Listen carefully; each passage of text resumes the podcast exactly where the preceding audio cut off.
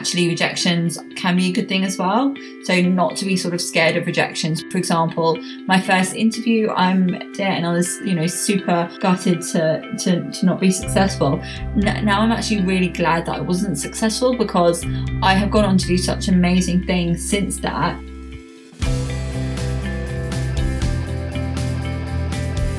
Hello, everyone, and welcome to the Student Lawyer Podcast Series. Whether you're at school, sixth form, university, thinking about a career in law, or exploring law careers, you're in the right place. We are the one stop shop for student lawyers. If you'd like to join the student lawyer as a writer, please email hello at thestudentlawyer.com. This podcast is brought to you by Feed Ignite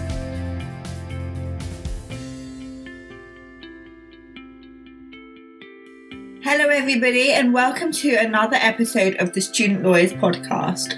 My name is Stephanie. I'm a second year law student, and today on the show, I'm joined by Camilla, TSL's very own co host of the podcast and general manager. As well as Camilla's roles at TSL, she has also just secured a training contract at Shakespeare Martineau, and we're really glad to have her on the show today as a guest so she can tell us all about how she did secure the training contract. So, Camilla, welcome to the show as a guest. Oh, it's great to be here. Be here. Thank you, Stephanie. And it is a very humbling experience to be on the other side of the microphone. So here we go. So, first question: What was your journey like to obtaining a training contract? Well, yeah, it was definitely probably not a very conventional journey. So, um, I studied law between 2009 and 2012.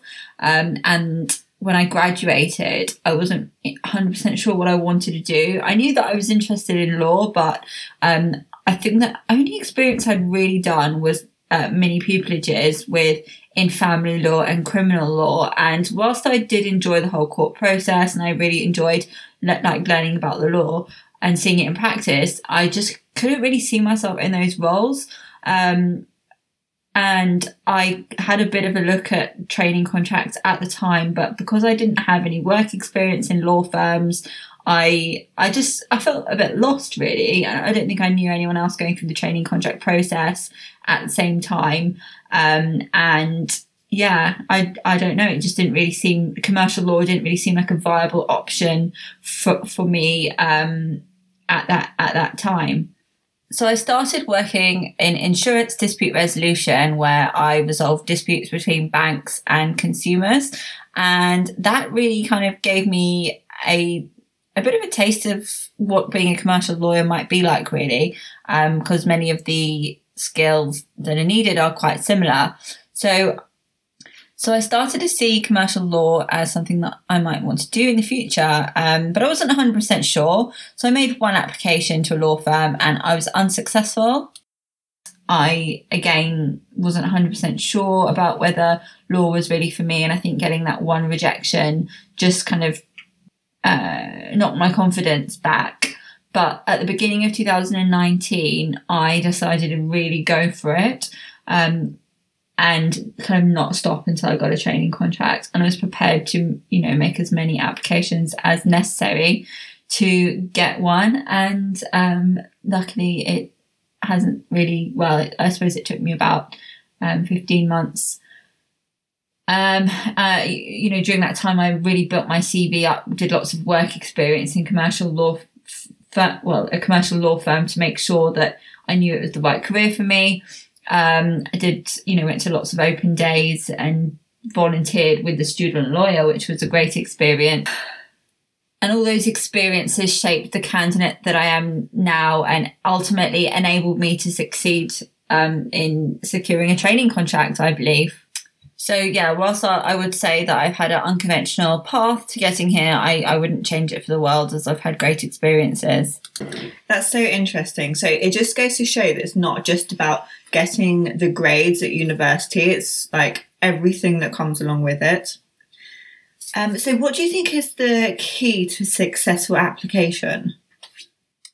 So I think there are a number of things like in terms of tech technical the you know technical application writing skills which I will come on to in a in a later part of the interview but I think there's really one key thing that will really transform your applications and that's having the right mindset um, I think I think mindset is potentially one of the most important ingredients to a successful application um, I think that when when I first had my my very first training contract interview, I again I don't think I was very confident. I wasn't really selling myself. I didn't truly believe in the value that I could bring to the table as a candidate, and because of that, I I just don't think I performed that well in in the interview.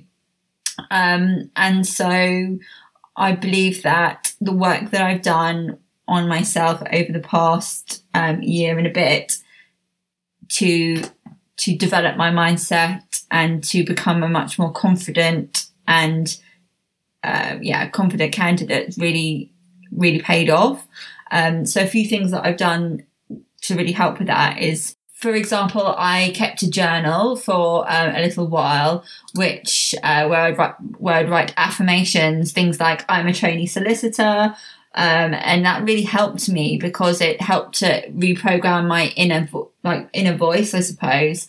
Um, and then I started to believe that I was almost in the role that I wanted before I even got it. And a few weeks later, I was I was successful in in an application. So I really do think that journaling and work, working on your confidence is is really important.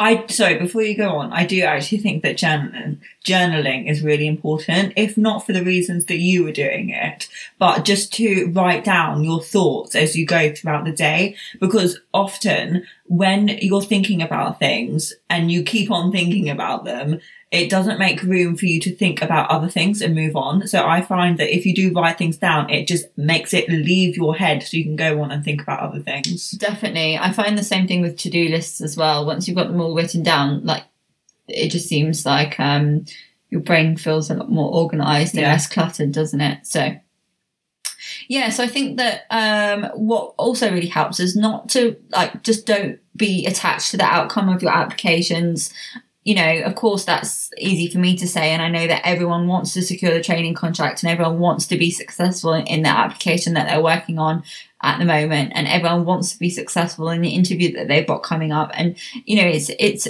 of course, that's a natural feeling, but at the same time, getting overly invested in the outcome, in my opinion, is, is, um, it will just kind of lead to more disappointment if you don't actually get that job straight away. So, for example, um, the way you could think about it is actually rejections can be a good thing as well. So, not to be sort of scared of rejections, but actually to embrace them and just to view them in a different way. For example, my first interview, I'm um, although I at the time I really wanted it and I was you know super gutted to to to not be successful.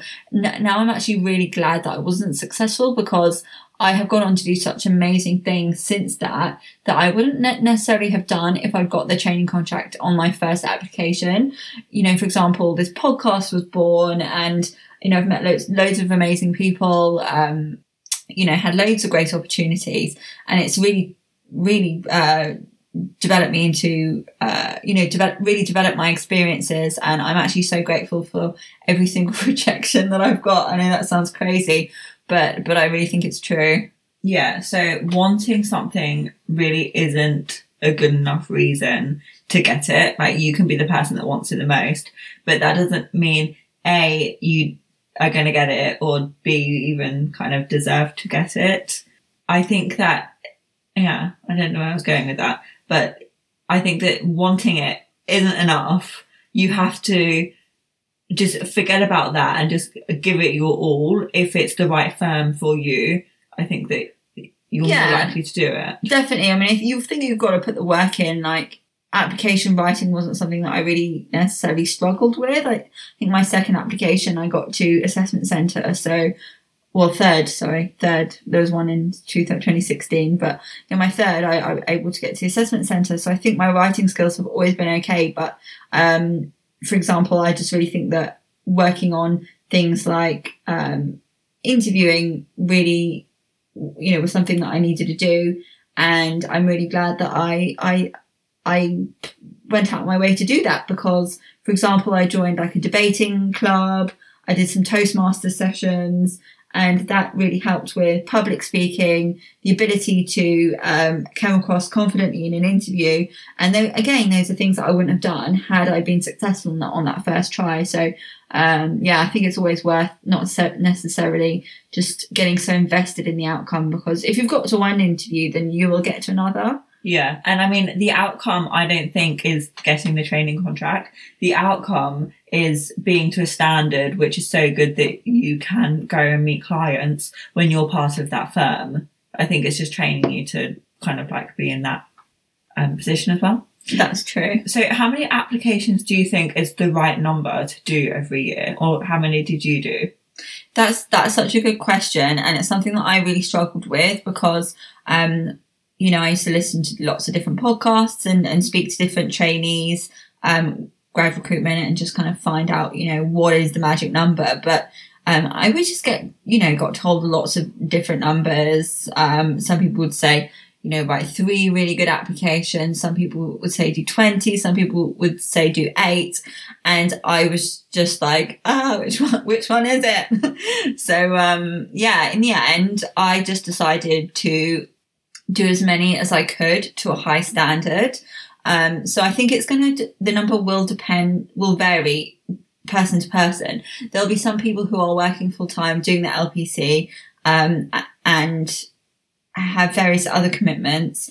And, and it's not going to be realistic to tell them to write, you know, make 25 plus applications. However, someone might be on like a gap year at the moment. They might have, um, they might just be working sort of a part time job that could mean, not necessarily does mean, but it could mean that they've got more time on their hands. So they will be able to write more applications to a high standard. So I really do think that the number depends completely on your own personal circumstances.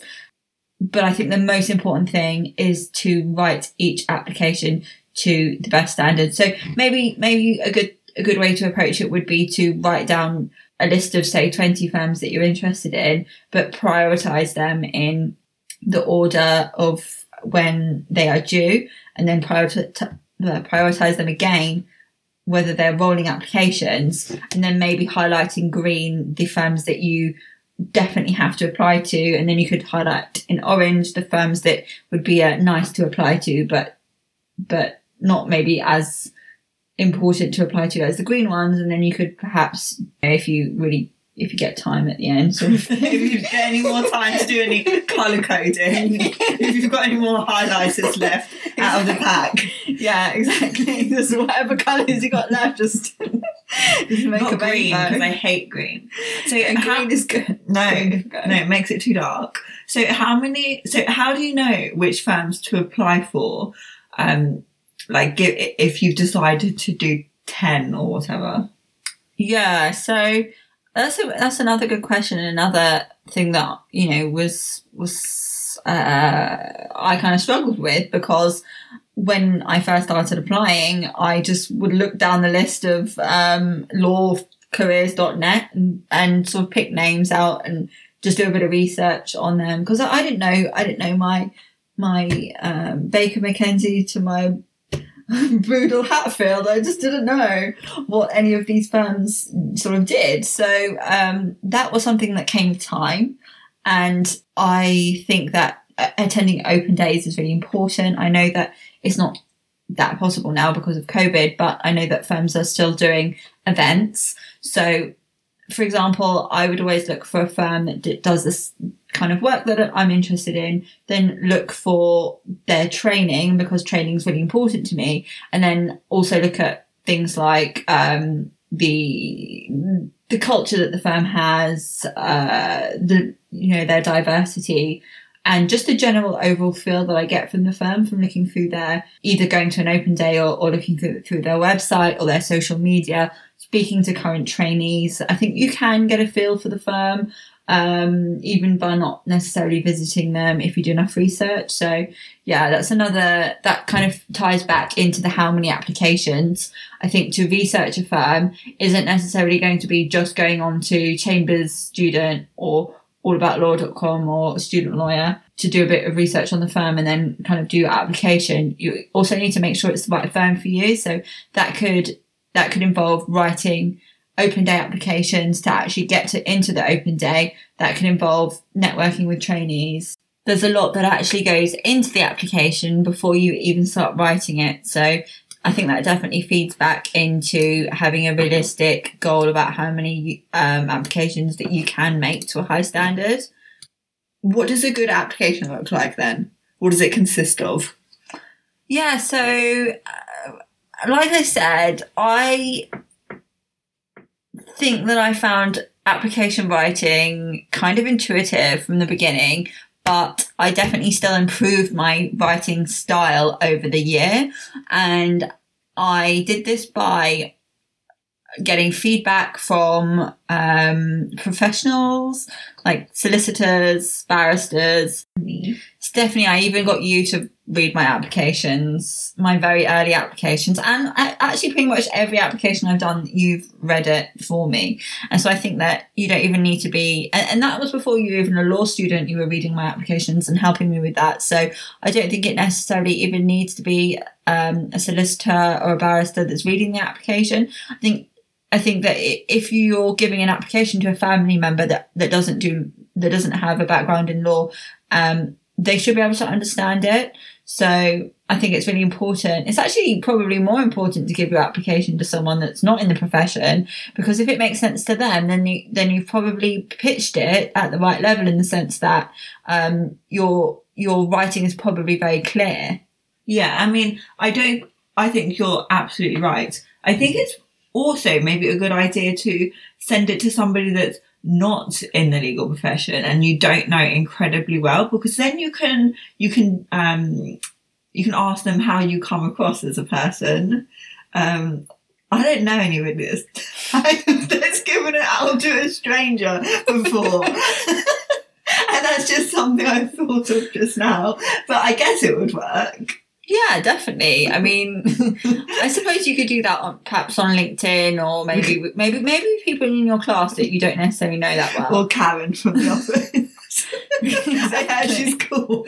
exactly. Um, but no, I think I think that's a good point. You should look at how you come across in the application. You should make sure that you sound excited because I really think that grad recruitment can smell excitement. They they can tell when someone's like really passionate and passionate applicate i think if you display passion in your applications then it's just more enjoyable to read you know enthusiasm is contagious as they say. So i think that if you if you're reading your application or if someone else reads it then i, I think it you should sound enthusiastic in there without sort of you know without it going over the top. Um i think i think enthusiasm is really key. Um, so yeah, that's that's a couple of things, but I think signposting is also very important, and this is something that I adopted from um, Tilly Chow, who um, is is the co-founder of Strive and who's also been on the Student Lawyer podcast. Shout out to Tilly. Shout out to Tilly. And check out her episode if you haven't already because it's honestly full of great tips um, that I adopted in my application writing. One specific tip, like I said, is signposting, and that's where you say, I'm going to talk about three things. Firstly, secondly, thirdly. And I think that makes your applications just seem very well organized, very well structured. Um, they become a lot easier to read. And that's, yeah, one of the tips that I found very helpful. Um, things like uh, short sentences, making sure that you don't confuse like different concepts within within the same paragraph. So, in my opinion, each point should really have its kind of own paragraph. Otherwise, things can get quite confusing. Um, so yeah, that's really key for clarity. So another thing that I would do is what I call the replace the name test, which means that when you're writing an application, if you if you can swap out the name of that firm for another firm and it still makes sense, then the application is not going to be um, tailored enough to the law firm you're applying to. So that's really important to do. Um, also, a very similar test would be the replace the job title test. Um, I'm getting very uh, creative with these names for these tests, but that would be where, when you're talking about why commercial law, you should you should be able to, you shouldn't be able to replace the word commercial law with investment banking, consulting, accountancy, and it still makes sense. And I think that sometimes um, people can fall into the trap of writing things like, you know, I want to be a commercial lawyer because it's a intellectual, intellectually stimulating career. Um, you know, I want to work on international deals, etc. But but that can relate to easily relate to um, uh, consulting. Honestly, that that really, I just don't think it's specific enough. So that's something that, um, in my opinion, makes a good application. Wanted to say that you you found something challenging and you kind of found it intellectually stimulating. That's fine, but I think you need to be more specific about what part what part of commercial law that is and, Yeah. and where that stems from. Like, was it was it a piece of you know was it a contract that you read um, whilst uh, whilst on work experience, for example? Um, Yeah, so although like that is a good reason for doing it, you could do something else that gives you a feeling that's similar to it. So what is it about commercial law that um that you want that you want to do it that nothing else gives you? yeah, that's it. That's exactly it. Um, so yeah, a few other tips that I've just sort of got listed here is yeah, getting someone else to read it, like we discussed already. Um, it's really important that you catch all those typos because I think that you could probably get away with one or two, but you really shouldn't be getting any in there at all. Um, and they're so easy to miss. Um, it's especially if you've been working on it and the deadline's coming up and, and you're perhaps you've been working in on, on it late into the night, you then become so accustomed to seeing your own work that you become almost blinded to the errors. So it's really important to get someone else to read it. I would always print off my applications and highlight them. So I would highlight every single word just so that my art, my attention would be drawn to each word specifically. So I'd be able to hopefully catch all the typos. I'd also get the computer to read it to me. So highlighting um, the text, and I think you just right click and go to speech. So then when you're listening to your work and reading it at the same time, when the computer, instead of the actual words, does like gobbledygook, so then you know you've made a typo, right?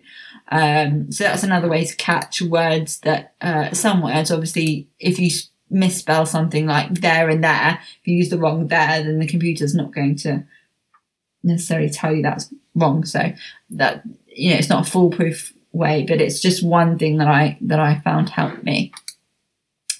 Um, and then getting, um, getting more into the actual substantive part of the application, I think it's really important to kind of write something a little bit different that not everyone else is going to write in that application. So, um, get really sort of creative with your research skills. You know, it's really important to start with the firm's website and um, Chambers Student, all about law, student lawyer, um, you know, all these websites that you might use to, or Legal 500, all these websites that you might use to research the firm. But I think you should go one step further and actually look at the, the firm's social media, look at their LinkedIn page, look at the key figures in their business to see to see whether they've got any prominent figures and to see what they're saying about the firm because um, because I think that just goes to show a deeper level of interest in actually what the firm's doing, and it will make you stand out, in my opinion. For example, when I when I wrote one of my applications, I scrolled all the way back to 2017 on their Instagram and noticed that um, one of the recruiting partners actually raised money for a charity that I volunteered at. So I thought, oh, that's interesting. It just kind of shows that we've got kind of got the same values, interested in the same sort of um, charities, for example. And I didn't make it a huge part of my application, but I just kind of peppered that into my application just to um, just to try and stand out a little bit, really. And and um, you know, I, I think if you can put a few of those little um, sort of nuggets into your application, then that really can't hurt. And also, when you're trying to describe your skills based um, or trying to answer skills based questions, I think it's really important to also struggle, talk about the struggles rather than just successes. So you might, for example, want to talk about how you play the trumpet and how you're grade eight, etc. And how you, you know, you you're really good at playing it and etc etc however i think it's really important to important to talk about the, the kind of the struggles that you face as well. So what i like to call that is like the zero to hero approach. So um, talk about the tough times that you had. Talk about how you overcame that because i think that's really important to talk about um, how you work through your struggles to then find success. Because i think that being a solicitor will you know, inevitably there will be difficult times and grad recruitment want to see that you aren't someone that kind of gives up when the going gets tough. So if you are able to demonstrate that at all in your applications, I really think that that, that does help um, demonstrate that quality. And then just finally on this point, there is one um, method of writing which I learnt from a seminar this summer, and again, this is something that stuck in my mind. It's called the pink elephant, and the idea behind it is if I say to you pink elephant, what image do you have in your mind? Like a pink elephant in Dumbo, if there is one, like floating across the sky. Exactly. So when you're very descriptive about something, you you can automatically imagine it so you need to think about the same process with your applications. C- create an image of yourself using words um, in your application. So I think that putting in that, that level of detail really helps. For example, if you're if you want to talk about how you organized your time, you could either say, I organized my time effectively and this enabled me to do X, Y, Z.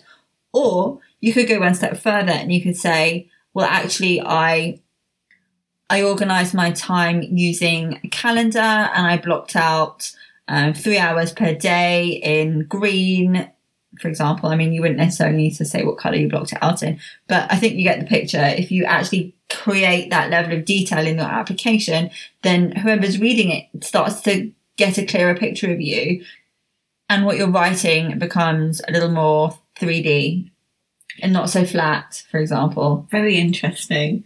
So um, I'm going to ask you a question now, which is unrelated to the pink elephant, but it is color related, and it kind of takes us into the next section of the interview, which is um, improving interview skills. But could you describe the color yellow to me without um, without I can't remember the question is without using like the word yellow. Yeah, you have to describe the word yellow without Yeah. using the word yellow. Okay, so if you close your eyes and then imagine a field of buttercups. But no, you can't. No, to a blind yellow. person. Yeah, so I I think that you would. It, okay, it's like a warm feeling. Like imagine the sun beating down on you. You're feeling really warm. It's really bright. You're laying in a field of buttercups.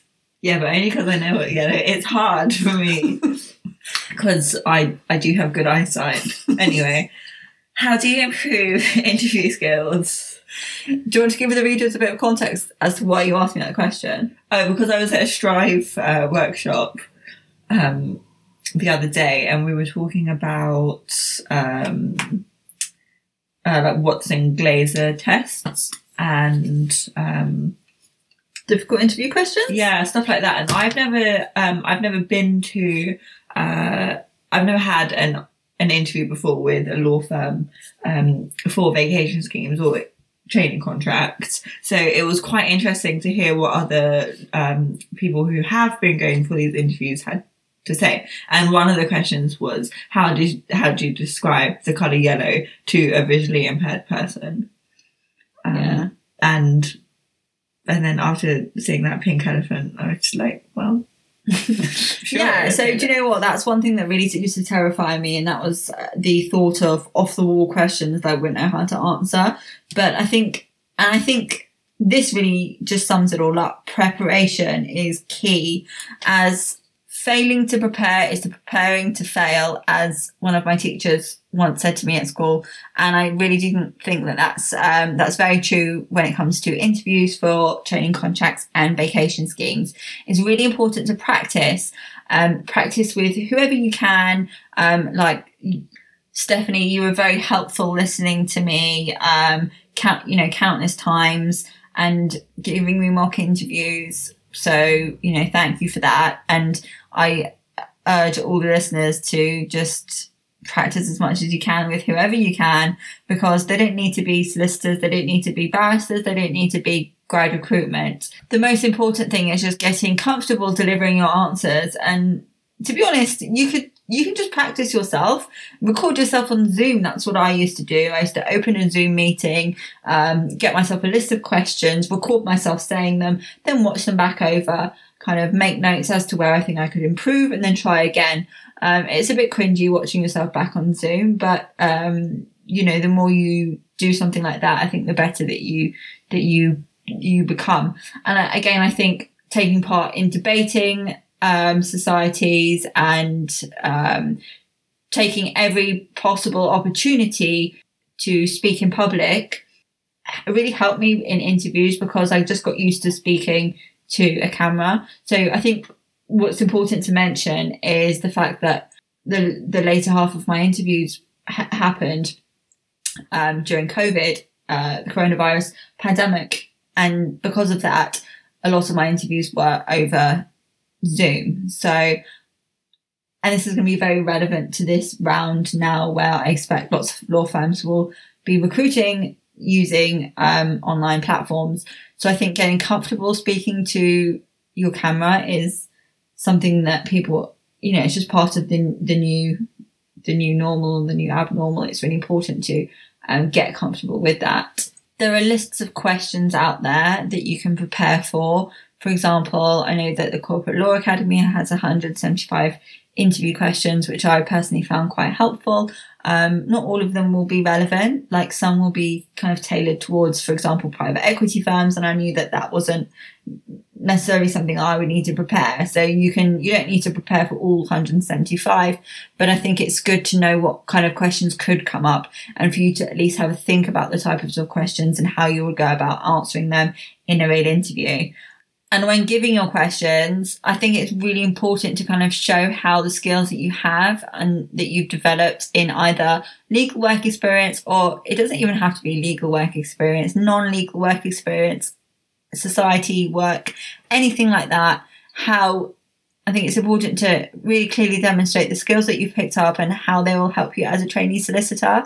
Um, so, for example, if you were going to speak about um, a scenario using the STAR method, um, so that situation, task, action, result, I think that actually it should be STAR star L, so STAR, so with an L on the end to link back to the role of a solicitor or a trainee solicitor. Um, that's that's something that I adopted and that that quite helped me. Um, it's also important to look at the f- know the firm inside out and also think about the strengths and the weaknesses of the firm and legal industry in general. Another um, resource that I found helpful is um, Shearman and Sterling's Whiteboard Wednesdays on YouTube. They're really helpful. Um, one there's one video about interviews, and I think the video kind of breaks down what you need to know into three sections. The first section being you need to know about you and your skills. The second section being you need to know about the firm, and then the third section being you need to know about the legal industry. So um, yeah, check that video out video out because I think that is really helpful, um, and I think that that's important to do. What's the best way to stand out as an applicant in the um, application process? Yeah, so I think that knowing your USP is really important. Why would a firm be lucky to have you? Um, what skills do you have that could really benefit um, the law firm and make you a really great solicitor? Um, what do you do really well? And and if you don't know, or you or you think that you do a few things well, but you're not sure 100% what your USP is, then I would kind of invite advise thinking about what you do enjoy doing and then just doing like more of it. So, for example, we started this podcast. Um, so, for example, like one of my USPs would be the fact that I like to record podcasts, and that has helped my communication skills, etc. So, find something that you're interested in, um, run with it, and then sort of develop a USP, and then that that's going to be individual to you, and that then makes you stand out as an applicant. So I remember in the interview that I did with Aksa Hussain, who's a pupil barrister, um, that video that that podcast can also be listened to um, if you go back a couple of months. I really recommend you listen to that. It was a really great episode. Um, shameless you, plug. do you remember when we interviewed uh, Rollo and we were talking to him about being the president of the clay pigeon shooting? Yeah, that's it. So I think Just like memorable things that like, stand out. Exactly. So it can be completely individual to you, um, and I think that that makes you stand out as an applicant. Yeah, cool. Like it doesn't always have to be um crazy. I mean, not the not the clay shoot, clay pigeon shooting or um martial arts is crazy, but I think that sometimes it can just be a um like a, being an active member of the law society at your university or you know other things. It's not just about what you do; it's how you demonstrate your uh, strengths. Definitely is 100% how you package it in that application. I agree. Cool. So, do you have any other pieces of advice for the student lawyer listeners today? Yes, um, I do.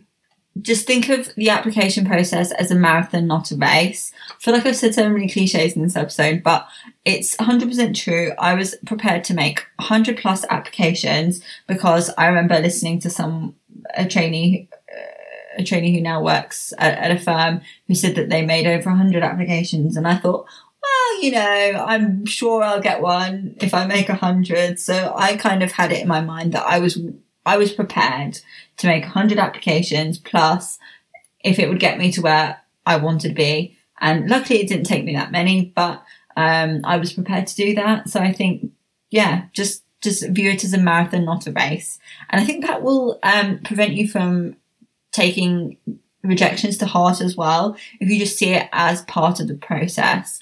And because the only way to sort of knock yourself out of the race is to kind of give up.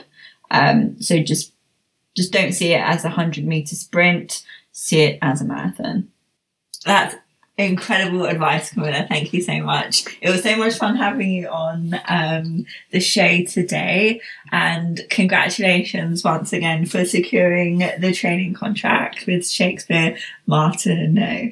Thank you so much. And I'd just like to say before we end this podcast that the Student Lawyer Mentorship Scheme will be opening again in December. So applications are currently open. Um, well, you can make an application now and it will get considered in the next round, which will be in December. So if you want to apply now, then you can. Um, and that if you don't know about the mentorship scheme, it is a great scheme that the student lawyers set up this year to team to team uh, students and graduates from underrepresented backgrounds in law and to pair them with mentors in the legal profession. It's a fantastic scheme and yeah, definitely check it out if you're eligible. And yeah, that's that's it from me really. Thanks for tuning into this episode of The Student Lawyer, everybody. Catch you next time. Bye.